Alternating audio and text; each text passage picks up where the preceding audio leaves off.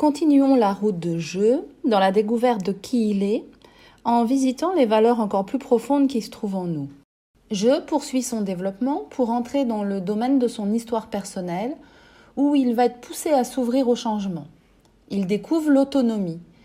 Il doit apprendre à se fier à son jugement personnel tout en restant à l'aise avec la diversité qu'il a précédemment côtoyée. Nous rentrons dans la sphère où les personnes dépendantes sont les plus malmenées. L'autonomie correspond à l'indépendance de la pensée et de l'action, c'est-à-dire choisir sans copier, créer à son idée, explorer les sentiers vierges. La créativité est la capacité à imaginer et mettre en œuvre un concept neuf, un objet nouveau ou à découvrir une solution originale à un problème. L'autonomie demande de l'imagination. Nous avons déjà vu que je est poussé à développer cette compétence car dès que je existe, je crée. Où en êtes-vous avec votre créativité? C'est ce qui fait votre aspect unique, c'est donc ce qui fait votre charme. Laissez-vous votre spontanéité jaillir et créer ce qui lui fait du bien? Ou cherchez-vous surtout à vous entourer de personnes qui vous charment par leur naturel en espérant qu'elles vous entraînent dans leur sphère? La liberté de penser et d'agir. Qu'est-ce qui vous freine pour atteindre vos rêves? Qu'est-ce qui vous pousse à croire que vous n'êtes pas libre de vivre ce que vous souhaitez vivre? Votre jeu se sent-il prisonnier? Choisissez-vous vos buts? Avez-vous réfléchi à ce, à ce qui vous fait vibrer dans la vie? Qu'est-ce que votre jeu aurait envie d'exprimer, de réaliser, de développer, d'expérimenter de quelle frustration est-il victime? Êtes-vous blasé? La curiosité élargit la zone de confort et diminue l'anxiété liée à la peur de l'inconnu au sens large. Elle stimule la créativité et favorise l'apprentissage. La curiosité favorise la prise de décision et développe les facultés d'adaptation. Elle développe la capacité d'analyse et le sens critique, elle diminue les jugements hâtifs, les généralisations abusives, elle amoindrit les convictions limitantes et libère l'autodidacte qui sommeille en vous. Elle augmente la diversité des expériences et l'épanouissement, ainsi que les sentiments positifs tout en élargissant vos horizons. Elle modifie les rapports que vous entretenez avec le monde qui vous entoure. Elle permet les, opportunités.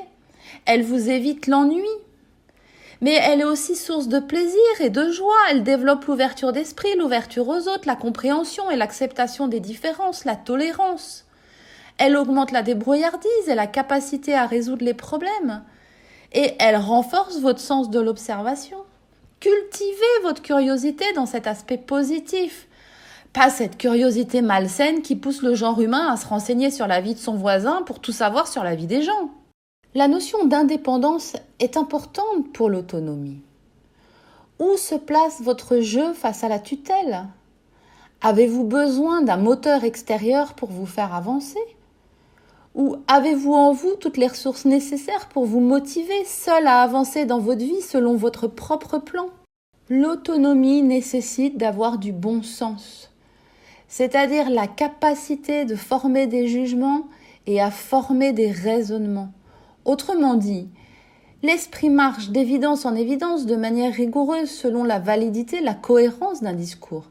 C'est un outil fantastique pour éviter de se retrouver coincé dans des concepts prêts à penser qui vous demandent de vous laisser guider aveuglément. Tout comme la débrouillardise. Si vous aimez que tout se fasse dans les règles établies, si vous aimez les schémas prépensés par d'autres, la débrouillardise n'est pas une valeur qui compte beaucoup pour vous. Vous pouvez devenir frustrant pour un proche débrouillard en le freinant régulièrement dans ses élans, car vous avez du mal à sortir des sentiers battus. Et l'autonomie demande d'avoir de la confiance en soi. La confiance en soi permet de croire en sa réussite, quel que soit l'obstacle. Elle donne un regard positif sur les challenges de la vie et aussi la possibilité de garder le contrôle lors de situations difficiles. Avec un amour propre élevé, vous devenez votre propre source de bien-être. Vous développez ainsi de l'indépendance aux résultats et à l'environnement extérieur. Et c'est ainsi qu'il devient plus simple de maîtriser vos émotions et de garder le contrôle quelle que soit la situation. Être sa propre source de bien-être, c'est savoir relativiser, se nourrir de pensées positives pour maîtriser ses émotions, et se relever de vos échecs en les voyant comme des phases d'apprentissage supplémentaires.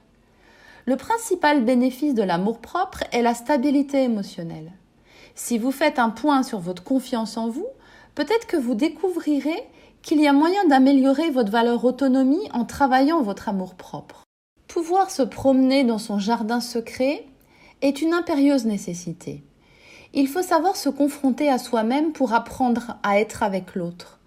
Chacun a besoin de l'ennui et de la solitude pour savoir où il se trouve, donc pour être mieux avec l'autre. Vous laissez-vous vous ennuyer de temps à autre? Acceptez-vous l'idée de garder une certaine réserve auprès des autres et de ne pas vous livrer totalement? Laissez-vous les autres avoir des temps à eux? Se sentent-ils obligés auprès de vous de se livrer totalement? Ensuite, je poursuis le développement de son histoire personnelle par la stimulation.